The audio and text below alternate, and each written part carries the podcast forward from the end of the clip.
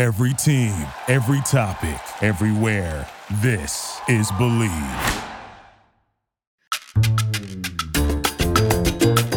Okay, good morning, good afternoon, and good evening, everybody, and welcome to the Mental Health Comedy Podcast. I'm Ed Crasnick, my co host Jennifer Kolari coming up in just a minute. This is the show where we talk about mental health. We also practice skills because mental health is a practice, because it's not a noun, it's a verb, because you know it's about little things you do every day choices that that we make. And when i say we i'm not talking about me because i don't do this stuff. I really am the i'm patient zero for for mental fitness but i'm learning. I'm learning little things. Today we we're very lucky. We have a great guest who has been to a private island recently and we're going to hear about that and about many other things from a terrific writer actor comic the host of the podcast Troubled Waters on Maximum Fun Network, Mr. Dave Holmes. Dave Hello. is with us. I'm excited huh? to have you, and, and we're going to talk about all that and about something else that we, we spoke about off uh, off camera, even though the show is not filmed. Before I bring Jennifer out here, and we'll find out where she is because no one is in a less than exotic area. Everyone is traveling or has traveled to a private island recently. Today's show is brought to you by Rageban. Rage Ban are the new sunglasses that actually show you what feelings are beneath the rage in your body or others. You know, anger is a gateway emotion. It sits on top of other feelings. Through patented emotional x ray technology, Rageban glasses let you see and feel what's underneath your anger. Look like an aviator, feel like a million, and tilt the glasses down and you can see what's under your own hood. Look like Oliver Peoples, but be an actual people person with Rageban. We always like to welcome people no matter what emotional state you're in. Here are very quickly emotional shout outs. If you've stopped yourself from using the expression, that's a real slap in the face since the Oscars, welcome. If you've been working from home while laying down, welcome. If during charades you gave the clue, everybody get off my back, welcome. If you don't understand your own tears while watching the Great British Bake Off, welcome.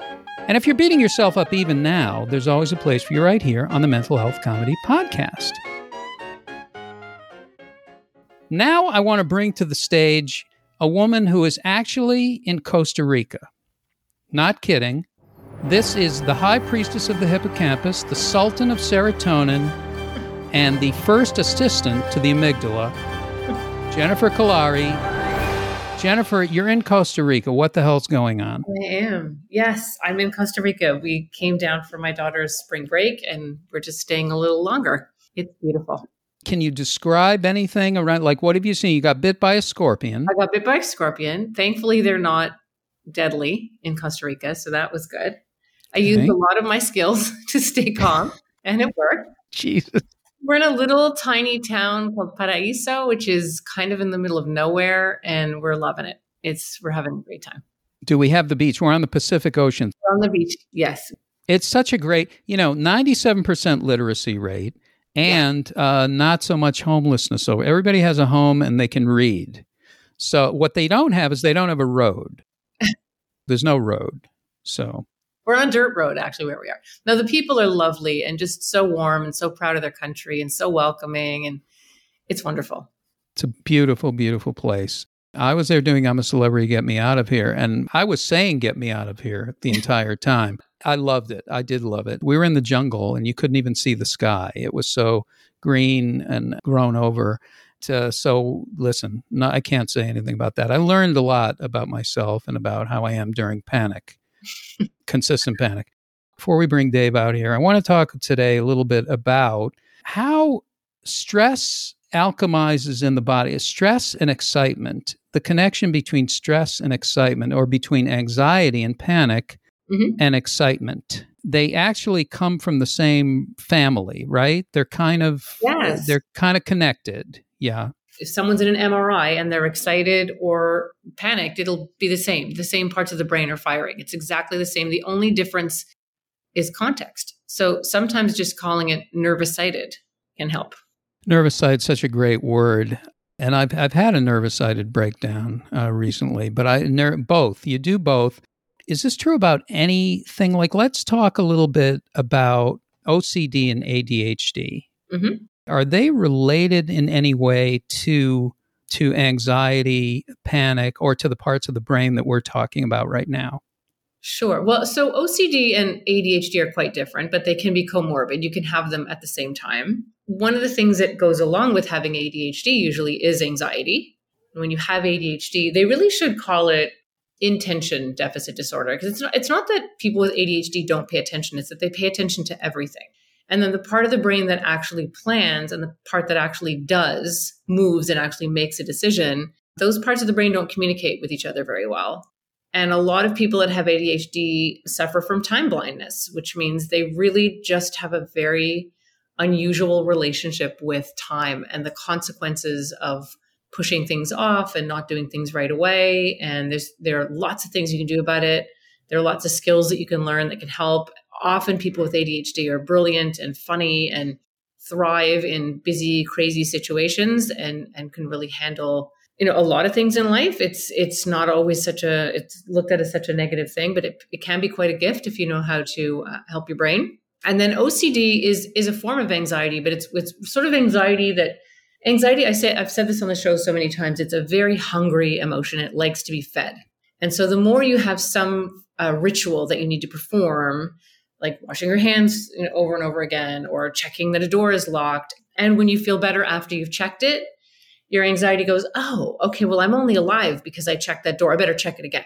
And so every time you have to perform a task to make your anxiety feel better, it just doubles down on you. So it's it's really frustrating. And the difference between being like an obsessive person that you just like to check and you like to have things not crooked on the wall, but you can actually leave it and walk away from it and someone with, with OCD is that you can't. Like you're literally a slave to it. It's what's called ego dystonic. So you have to go back and check that door, even though you know, absolutely know that you have locked it. And you're a little bit of a slave to it. Anxiety is a pretty powerful emotion and it's kind of hard to control sometimes. It's it's designed to take care of us. It's self-preservatory. It's I look at it anxiety as like a allergy. It's like an emotional allergy so very similar to having an allergy to like bee stings or strawberries, your, the body just loves you so much and wants to save you from it that it overreacts to it. Anxiety is a little bit like an emotional an emotional allergy. Well, uh, is there a Claritin? I'm the Stonewall Jackson of emotions. Is what happens is I've seceded from my own feelings and I'm trying to figure out what's going on. I don't really know. I think it's due to the the overwhelm that we've all been dealing with for such a long time. I want to bring in Dave yeah. to talk with us. I cannot believe that we haven't worked together or met or it's such a nice thing to to meet somebody. We have so much in common and so many friends in common. He is a, a comic, a terrific comic, an actor, a writer contributed to New York Magazine, many other magazines, was just on a private island. We'll hear about that. He has a very funny, uh, entertaining show called Troubled Waters on Maximum Fun Network. Mr. Dave Holmes. Dave. Hi, guys. How are you? Such a pleasure to have you. I've heard you on, with Jimmy so many times and, and your own show, and I can't believe we've never met. But just take us to the private island for a minute, and then we're going to get back into emotions okay. and mental health. Yeah. Let's address it. So I'm I'm on staff at Esquire now. I'm an editor at large for Esquire, which is like a fancy way of saying I don't have to go to an office. You know, but I work for this magazine and, and I get I get offers for like press opportunities and trips and things like that with the with the expectation that I'll eventually write about it. And I got one a couple of weeks ago from a, a PR company who represents an app called Viome which is like a wellness app where you okay where literally you send them a stool sample and some of your blood and they like analyze it and figure out like the best diet plan for you and supplement plan for you. You had me at stool sample. So okay. Exactly. I mean, who like that's it's just appealing for everyone involved. So, and the the the press, like the the event, was going to be a uh, a week with the inventor, lead investor of this thing, uh, who happens to be a billionaire many times over from several other businesses, who co owns a private island in the British Virgin Islands, an island called Moskito. And I got this email and I was like, well, there's no way I can possibly do that. Uh, and I mentioned it to my editor in chief, who said, You are an idiot if you don't go. You have to go. So I went and spent last week literally on a private island in the British Virgin Islands with with a couple of biotech billionaires and then a bunch of like journalists and influencers. It was a, it was a confluence of many strange cultures. Is there an icebreaker or an ice cream social? What do you talk about with people? Oh my God, can I tell you? There there was like there was like a welcome dinner. First of all, of course, we're in this guy's house, which has a, a staff and a you know he's vegetarian. Uh, I myself am not, but now I'm considering it. it. It was you know great meals every single day our welcome dinner, we all sat down at this big long table in this gorgeous house overlooking, you know, the ocean from three different directions. And there, there were uh, there was a series of icebreaker questions. Mine, as it often is, is what was your first concert? Mine was Duran Duran wow. in 1984. There was a very young media type next to me who said, "Lorde." Oh, oh. yeah. What Lord? What is that? What's Lorde? Lorde had that song Royals I thought they were actually saying God. Oh, like the Jesus Christ? Yeah, no, Lorde. Lorde with the silent E. And I, I did the math, it checked out. People who, who were 12 when they went to their first concert, which was Lorde, are full adults now. That's insane. That's insane. That's when that's when I go back to my suite at that point. Ex- yeah, that was when I started plotting my exit. Yeah, that's a very colorful uh, image, and I mean, I send questions to guests to our guests, and I never ask any of them, but I sent something to you and I always ask people like what's going on with them and rarely, mm-hmm. almost never do they say, "Well, I'm working on this thing." Or there's something going on in my life. And most of the people are people I know. Mm-hmm. Well, I sent it to you and you actually sent me back something. And I was so delighted. Yeah. I was so delighted that I couldn't wait to talk about this. And it's awful because I know it's not something that you you actually celebrate, right? It's not something that you celebrate, well, but it may be something that becomes a big a big tool, a big ally for you. It kind of is actually, but we'll we'll get into it. So I asked Dave Jennifer and he told me that he he is working on uh, ADHD right now, and that he's actually getting help for it. Okay. So tell us tell us about yeah. that. Tell tell us what's happening and and how you discovered this. I was diagnosed in 2018 or 19, something like that you know, it was something that in the back of my mind I knew. And, you know, anytime I read a first person essay about ADHD, I was like, I relate to every word of this.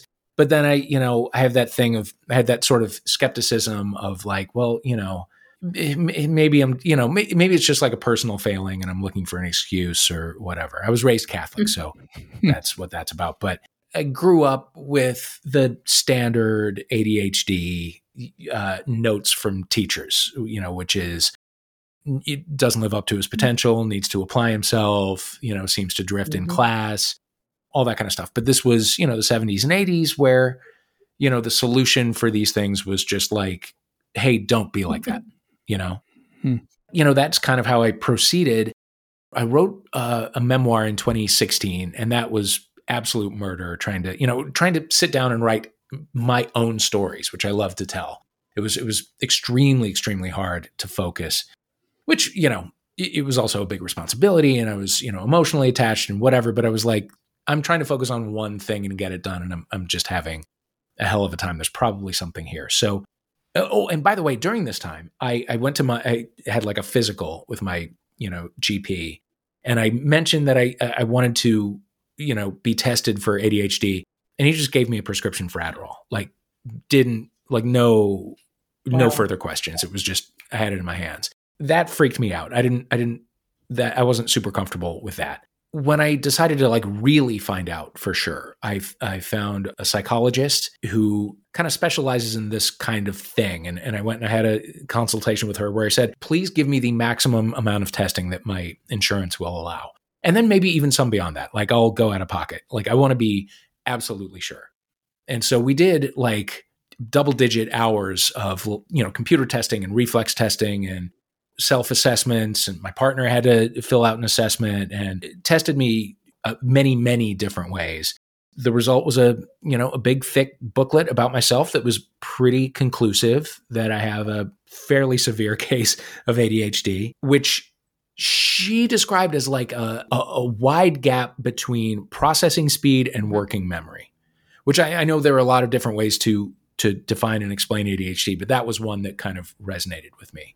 So I had this, you know, this big report on myself, and then I went to my car, and there was a ticket on my windshield because I had just walked away from my car and not paid the parking meter, and I was like, these two things say the exact hmm. same thing. And then I didn't do anything about it for a couple years because I got distracted. And then lockdown happened and all of the errands and meetings and auditions and pitches and you know stuff that like keeps my mind scattered all day was like stripped away and I had to just be at my desk and try to get a single thing done and I couldn't do it. That's when I said, "All right, I need to I need to go on some medication here. I need to like you know, pursue ADHD focused therapy. And I did. And now I'm fixed. that, that's it. It's over now. That's it. That's it. It's all over. Thank you guys for having me. you went to the island, nothing bothered you, and uh, that was it. The island yeah. and the medication and the treatment, and it's over. So, what's going on, Jennifer? Tell me. So, I just want to mention that one of the things about ADHD, it's sort of known as the diabetes of the kind of, of, of psychological or mental health issues. Oh, I'm type 1 diabetic as well. Well, and there's no connection. It's just, it's very, it's really common. It really is. And yeah. with proper support and medication and knowing how to set sort of prosthetic limits for yourself, like using your phone properly and having people remind you of things and being accountable and kind of shortening up the accountability, it's one of those things mm-hmm. where you, the symptoms go away, especially with meds. They're gone. You, you really can just function normally and you know medication by itself with nothing else isn't necessarily the best and not everybody has to go on medication. But what people don't realize about mm-hmm. medication is it's a stimulant right? So people always wonder like well why take a stimulant if you're already you know hyperactive or can't focus? And it what it does is it actually makes sure that enough electricity gets to the frontal lobe of the brain. And the frontal lobe's job is to prioritize and organize and motivate and look past the, your circumstances to figure out what's going on and so it really allows your brain to function the way that it would if you didn't have ADHD. So medication can be a really important part of things. That and and just kind of figuring yeah. out how to be how to make yourself accountable in different ways. You know, I I I was kidding when I said I'm fixed. I'm super not fixed. It can help a lot. It really can. Oh, it definitely can. And I and there is a definite improvement. There's no question. What I was hoping was the doorway out is like the doorway to the hallway to the you know elevator to the parking lot to the way out you know? Like it's it's it's a it's a step you know? I have to prioritize good sleep and good mm-hmm. nutrition and exercise and and all that. Like there there are a lot of things that go into having yeah. a good day and they won't all be good days. And that if it's a you know quote unquote bad day or if i'm having trouble focusing ADHD is not the worst thing in the world. You know, maybe those are days then to be creative right. or to, you know, go take a walk and and notice things and fill your tank back up. Thematically, there's a theme coming through here and there's theme music.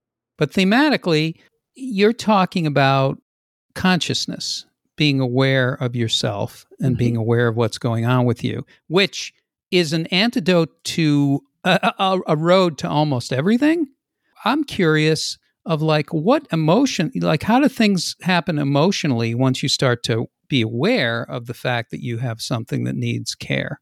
Well, two things.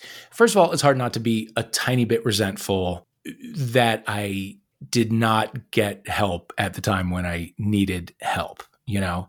Um, and that the the full responsibility was just like placed on my shoulders to not have a condition.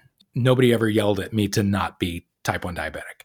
I, I, I was only able to think of things in terms of like personal failings and not like I have a deficit here that I need to overcome and I need help doing that. Or I might need to be taught things a slightly different way. The thing is, I, I always tested extremely mm-hmm. well. And so that I think is why my teachers had this idea that I was that I should have been doing yeah. better in, You're in lazy class or not paying attention. Yeah. Right. Like uh, you know, a test is like how you're doing in the moment. Like a standardized test is is just how you're doing in the moment. But paying attention in class, synthesizing what you've learned into some sort of paper, that's a whole different yeah. skill set. I wish that I had been given the tools for yeah. that a little bit earlier.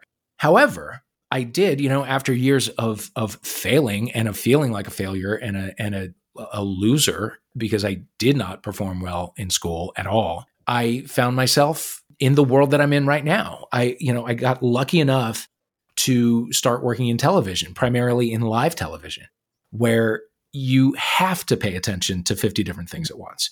So the first time that I was like in, like in the driver's seat of a live television program, I was like, "Oh, I th- I can do this. Like this is this is what I do."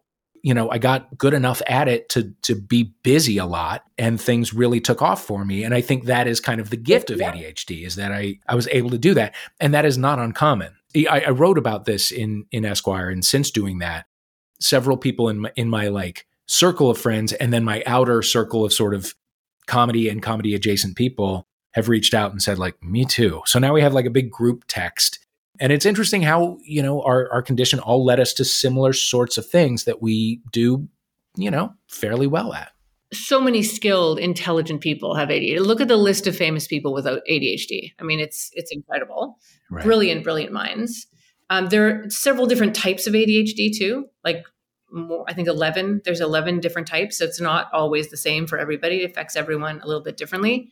And there, yeah. it can be a tremendous gift. It really can. And I think, you know, 100 years ago, when kids didn't have to go to school past grade eight and they could work with their hands and build things and experience life in a different way, there, nobody would notice it.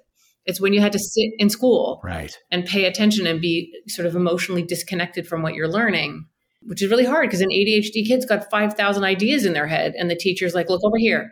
Look, what, you, mm-hmm. what are you doing?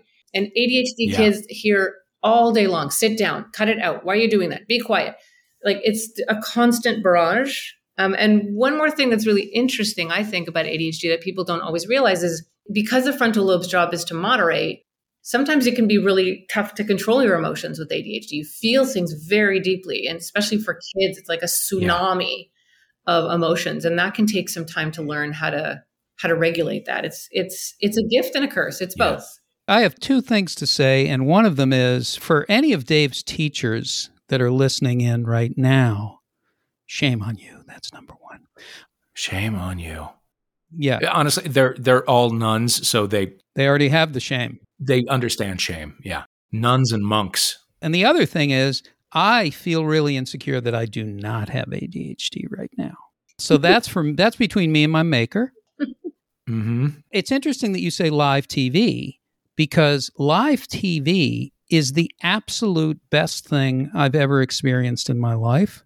And it is the only thing to do if you're in the television industry. To me. Now you do it, I've done it because it's that feeling that you're not quite you're not quite sure that anything is going to work out. And while you're doing it, you're too busy doing it to worry about it working out. You're just in the doing phase. And it's a wonderful, it's that feeling of not being comfortable, but being okay with the discomfort because you're all making a show together, which I love. Yeah. It's going to work out. I do too. I do too. And I I mean I I am an anxious person for sure.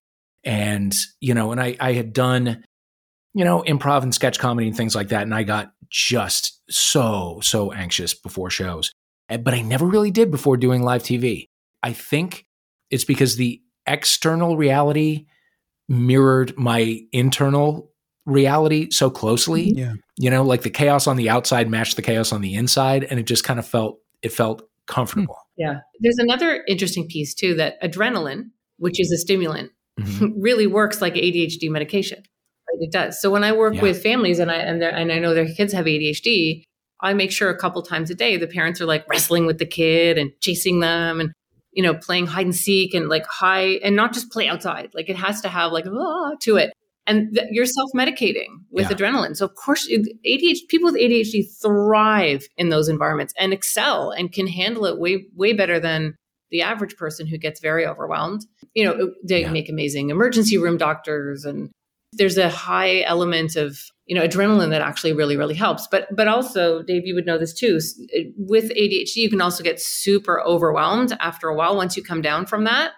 You, mm-hmm. it, you can get some really intense sensory input which can be kind of overwhelming. Mm-hmm. absolutely. To me i always said it was like arriving at your destination uh, uh, on a long road trip. Like you just ha- you have to take a quick nap. You haven't like dug a ditch or anything, but like you're just tired from focusing all from like using your attention, right? I, I, had a kid once that I was working with. I'll never forget this. He was nine years old and he was explaining to me what it felt like to have ADHD. And he said, it's like you're in an amusement park and someone's yelling, you know, you know, whatever, uh, popcorn, and somebody else is yelling something else, and there's lights flashing, and there's music playing, and there's somebody telling you one thing in one ear, and somebody else telling you something in another ear, ear and you just won a million dollars. That's what he explained ADHD. Like, I thought that was such a neat explanation. And he just described being so, like, they just, for kids especially, they at the end of the school day, they are so tired. Dave, and in terms of relationships, personal relationships, a partner, uh, how does it affect that? Is it something that causes issues or conflicts, or how do you navigate it? And how, how did you used to navigate it, and how do you navigate it now? Well, I, I navigated it by just judging myself for it and being angry at myself all of the time. You know, I've, I've heard, Jennifer, people say this thing about emotional mm-hmm. dysregulation. As I have heard that, I've thought, like, that doesn't really that doesn't really fit because my my picture of that is somebody you know, having a lot of big right. outbursts, right. right? But it can go out. It can go outward, but it can also go inward. That's that's what. Uh, now we're talking. In your head, you yeah. there's a council. Nobody's in charge, and they're all mm-hmm. yelling at you. Do this, and why don't you do that? And you're such a loser, yes. and you're so stupid, and you forgot this. So the hardest thing is you have every intention of you know doing what you know that you need to do, but then something steals your brain, and you're now off on another thought and then somebody gets mad at you yeah. for not mailing that thing or closing that door or turning off the burner or whatever it is and you get mad at yourself because it has nothing to do with intelligence exactly. it just has to do with this brain that can so easily get pulled in a million di- different directions or start something adhd people will often start multiple things but not finish a lot of things and then there's mm-hmm. a lot mm-hmm. of shame and guilt and frustration that goes along with that and of course they get told a lot from other people they get corrected a lot and but high achieving people, high achieving yeah. people that put a lot of pressure on themselves and don't reckon with their their gifts, right? I mean, don't give yourself credit for because you're probably you know processing things and doing things and accomplishing because I'm thinking the guy is a the guy is a published writer. He's writing memoirs, he's hosting shows, he's doing live shows. He's doing a ton of stuff that requires a lot of focus. Mm-hmm. How is that happening? There is, you know, also the possibility of hyper focus. And I've, you know, I've certainly had that experience. And I'm also, you know, I, I kind of, I guess I just learned how to work with it and and how how to not starve. It is by doing a, a million different things at once.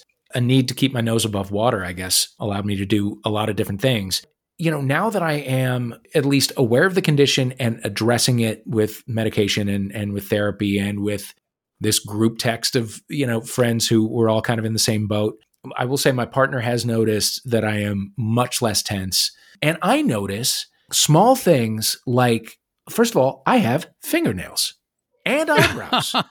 uh, and I never, I never made like, and I would, I would just, I would pick at my fingernails, like tear at them and and like pull up my eyebrows. And and I never was like I never made the decision to stop doing that. It's just like a month into this experience I looked down and I was like, "Oh, I should buy a nail clipper because my fingernails are very long." Isn't that great? I totally relate to that. I do understand that because I'm a I'm I'm a picker. I I do that, and I have not found a way yeah. to to stop that. People say, "Why don't you hold something?" I don't really understand it that way if people are listening and they're like i have these these experiences and these symptoms but i don't really know what to do what do they do? Like what what are some skills that that you use? Like i, I heard that you mentioned you have to make sure that you eat well that you rest well that you uh, you're taking yeah. care of yourself. There's self-care going on. Eh, are there other things? Are there are there things that you do with your emotions or with check-ins or how does it go I think, yeah, just better self talk is really mm-hmm. important. Mm-hmm. I was very hard on myself and I continue to be pretty hard on myself, but the the subtle shift of going from you are flawed as a human being to you have a condition that requires attention and that you need to work around is is significant, you know? Like letting yourself off the hook is important. It really is. Self talk. Yeah. What, what Jennifer? What do you? What do you? How do you work with people who, who have ADHD? Um, well, that's really important. Just sort of that emotional hygiene, like just cleaning up the thoughts about yourself, and just knowing you're not neurotypical, but you have amazing gifts. There's all kinds of things that people with ADHD can do that regular people can't do. Surround yourself with people who are good at what you're not good at. That's a great tool use external sure. things to help you with your memory. Like use your phone use your watch. There should be reminders for things. Siri should be talking to you all day long. Because what happens with adhd people is they try to keep it in their head but they know they really can't keep it in their head. So they either keep talking about it and thinking about it. And part of the getting mad at themselves can be that. You idiot don't forget this kind of stuff but it's it's part of the anxiety and writing it down or telling someone else. There's one tool this is great even if you don't have adhd but it's called touch once and i wish i could credit the person. I don't know who where i first heard it from. I've known this for years. But basically the idea is if you have a task so we'll just go old school here and say you have to mail a letter because it's a good example. So what happens when you have adhd is you put the letter at the front door and then you walk past it for a month and keep thinking oh yeah can i mail that letter? But you keep forgetting so the idea is that the letter is in your hand. It does not physically leave your hand until you have either asked someone else to do it who's reliable, put a reminder in your phone to do it, or you walk to the mailbox yourself and do it. It does not leave your hand. So if it's an email that you have to answer, then you you don't do anything else until you have done one of those three things. You've either answered the email, passed it off to someone who can do it, um, and then you just make sure that nothing leaves your mind or leaves your hand until you've taken an immediate action on it. Because the other thing that happens with ADHD is there's a lot of avoidance. And eh, I'll do that later. Oh yeah, I could. I'll do that later. I have, right. I have enough time. And then you don't have enough time, and then you forget, and then you start beating yourself up. Right. So touch once is fantastic. Touch once. It really works. Yep. Another practical tip for me is one list. Yes. One list. I was the king of lists, but like 800 lists on tiny scraps of paper that have other tiny scraps of paper piled up on top of them. So it's like I would write it down, but there, you know, who cares? It, you know, it would be on a post it that would get lost or whatever. I started using something called three by 5 mm-hmm. life. It's a literally three by five index card. And like on one side, it's like your tasks. On the other side, it's uh, like a, you know, schedule by hour of the day. That is where I have my one list for the day of the things that I have to do, and I can carry it with That's me. That's your prosthetic device that helps you. That goes on in most people's heads. That's a very difficult task mm-hmm. for someone with ADHD. So you now physically have it in your hand, which is amazing. That's terrific. I'm going to look into that myself. But isn't it true that, you know, we say that there are neurotypical people and neurodiverse? Isn't it true that, like all of us, to have an awareness of how our brain works and have an awareness of how what our rhythms are. Mm-hmm. And I think most people think that there's something wrong with them. Most people think that there's something wrong if they have a particular kind of rhythm and there's not there's not something wrong. Like I'm a person who sh- I ebb and flow. Like I have very produ- productive times during the day and I have times that are not that productive. And I used to punish mm-hmm. myself for that and natural. and and now I sort of say, well, that's kind of how you work. You're recharging so you can do something else. Mm-hmm. But but I don't have to shame myself. Yeah. I mean, I could, and I'm good at it. Uh, if you want want to be shamed, call me because I am very good at shaming. I am oh, the king boy. of shame. Uh, I am a shaman. I'm well, it, it's it's interesting too. The shame is such a powerful emotion, and and for people off, that have ADHD, emotions really do feel very intense. They they can, and I'm not saying they feel things necessarily stronger, but they they can be, especially for kids, more difficult to control. And shame is this feeling that kind of burns right through you.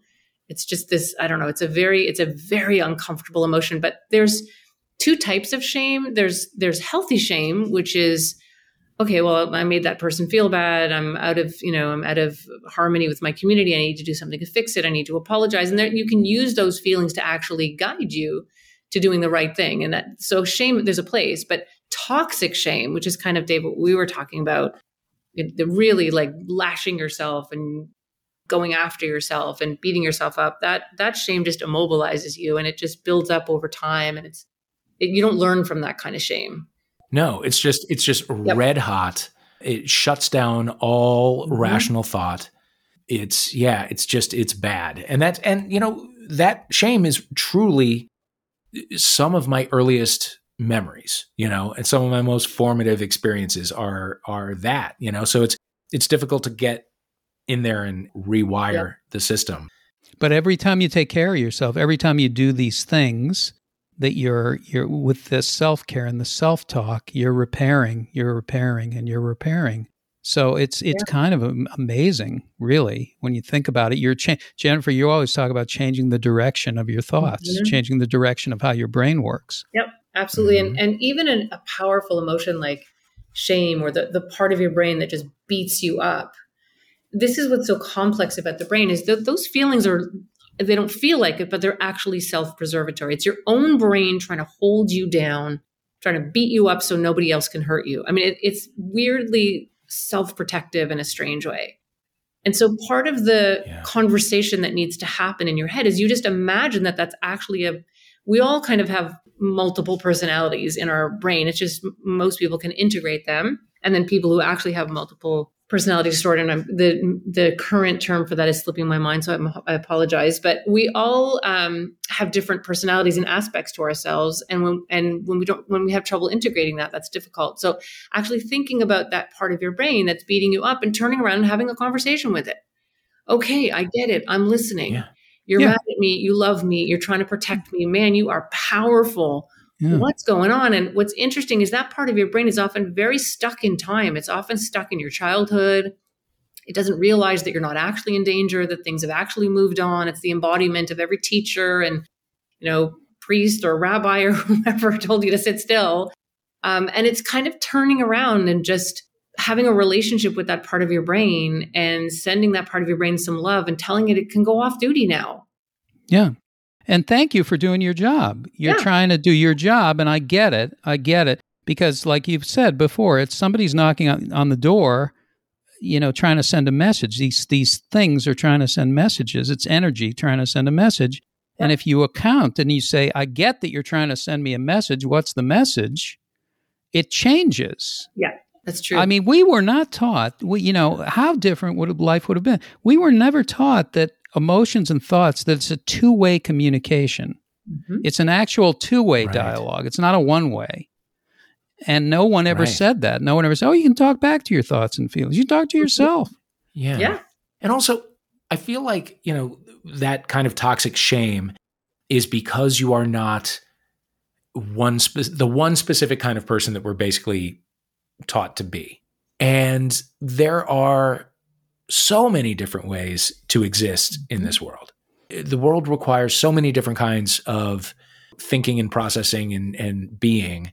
So, you know, the idea that, uh, you know, like this, you know, broken, oh, here comes my dog.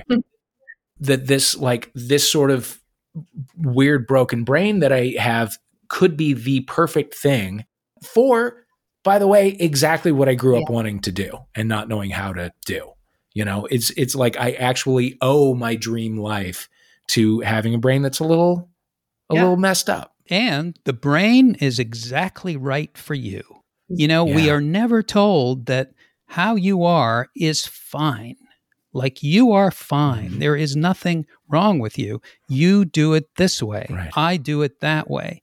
But it doesn't matter what matters is that we have a relationship with ourselves and we are kind to ourselves and we we have a connection to ourselves. Because once you have that, then it changes your whole landscape inside and you can relate to, to everything yeah. differently. Absolutely. You know, it's, it's it becomes a gift somehow.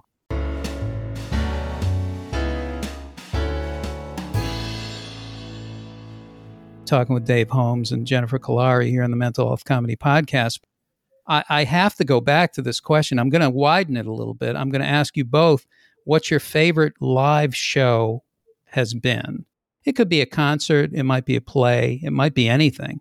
But what is the most profound? What is your favorite when you think about this and that made a profound uh, impact on you or that you enjoyed so much?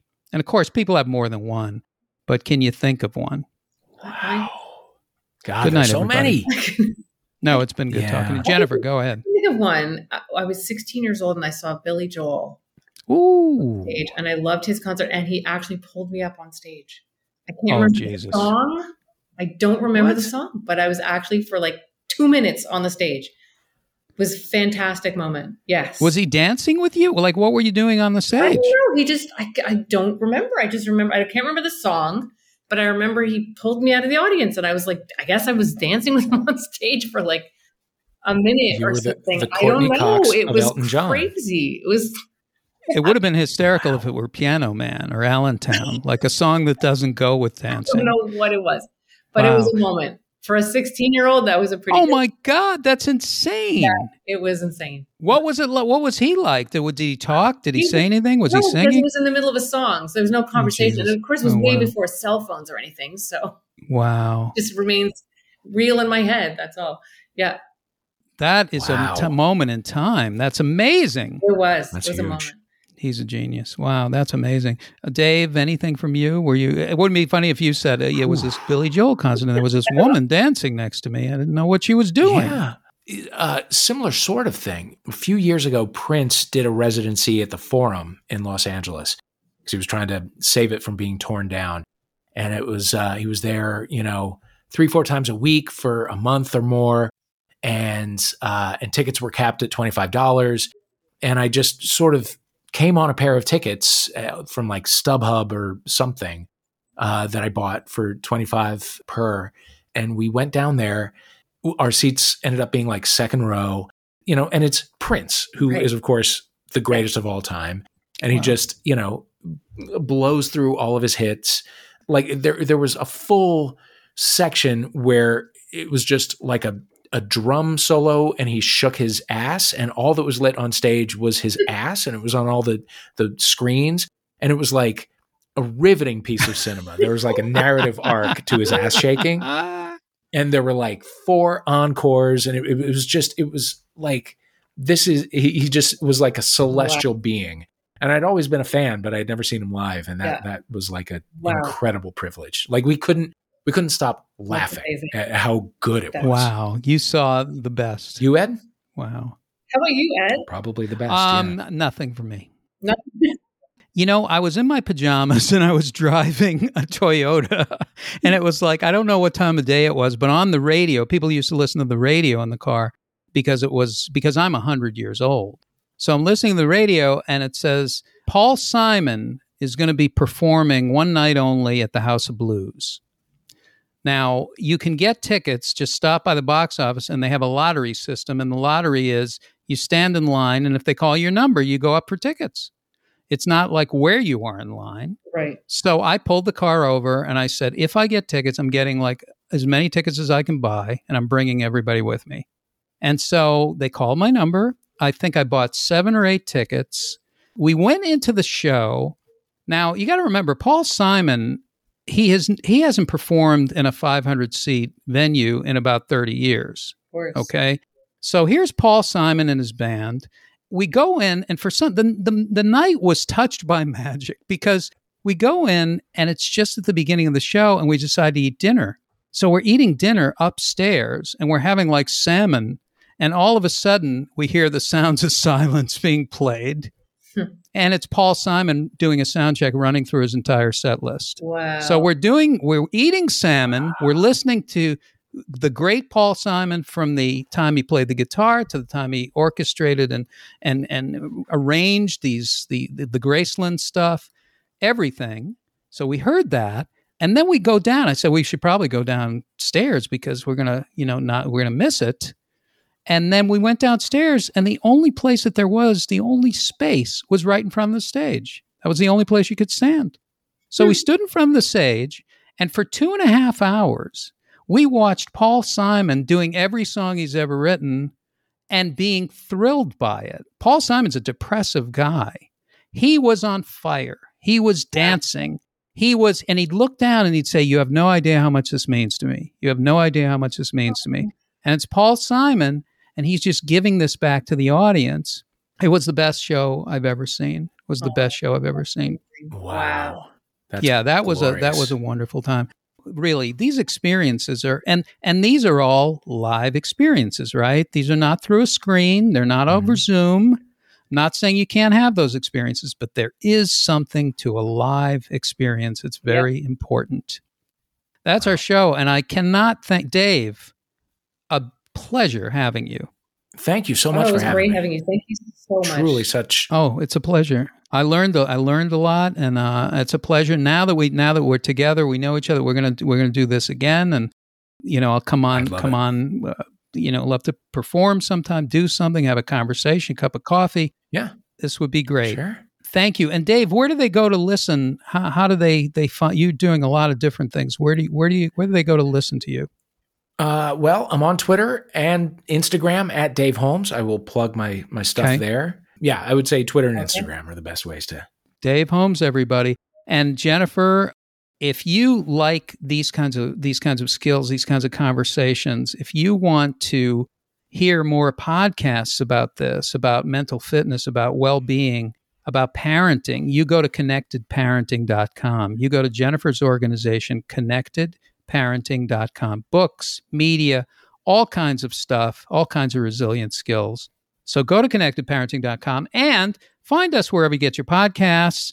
And uh, you can find us at makelightmedia.com, makelightmedia.com. And uh, listen, get busy living. Keep coming back. It works if you work it. I'm Ed Crasnick. We'll see you next time.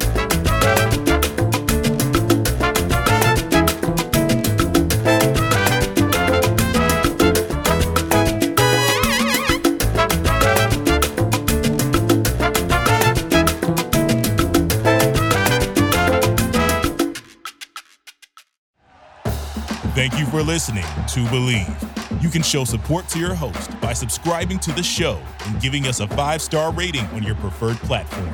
Check us out at Bleav.com and search for B L E A V on YouTube.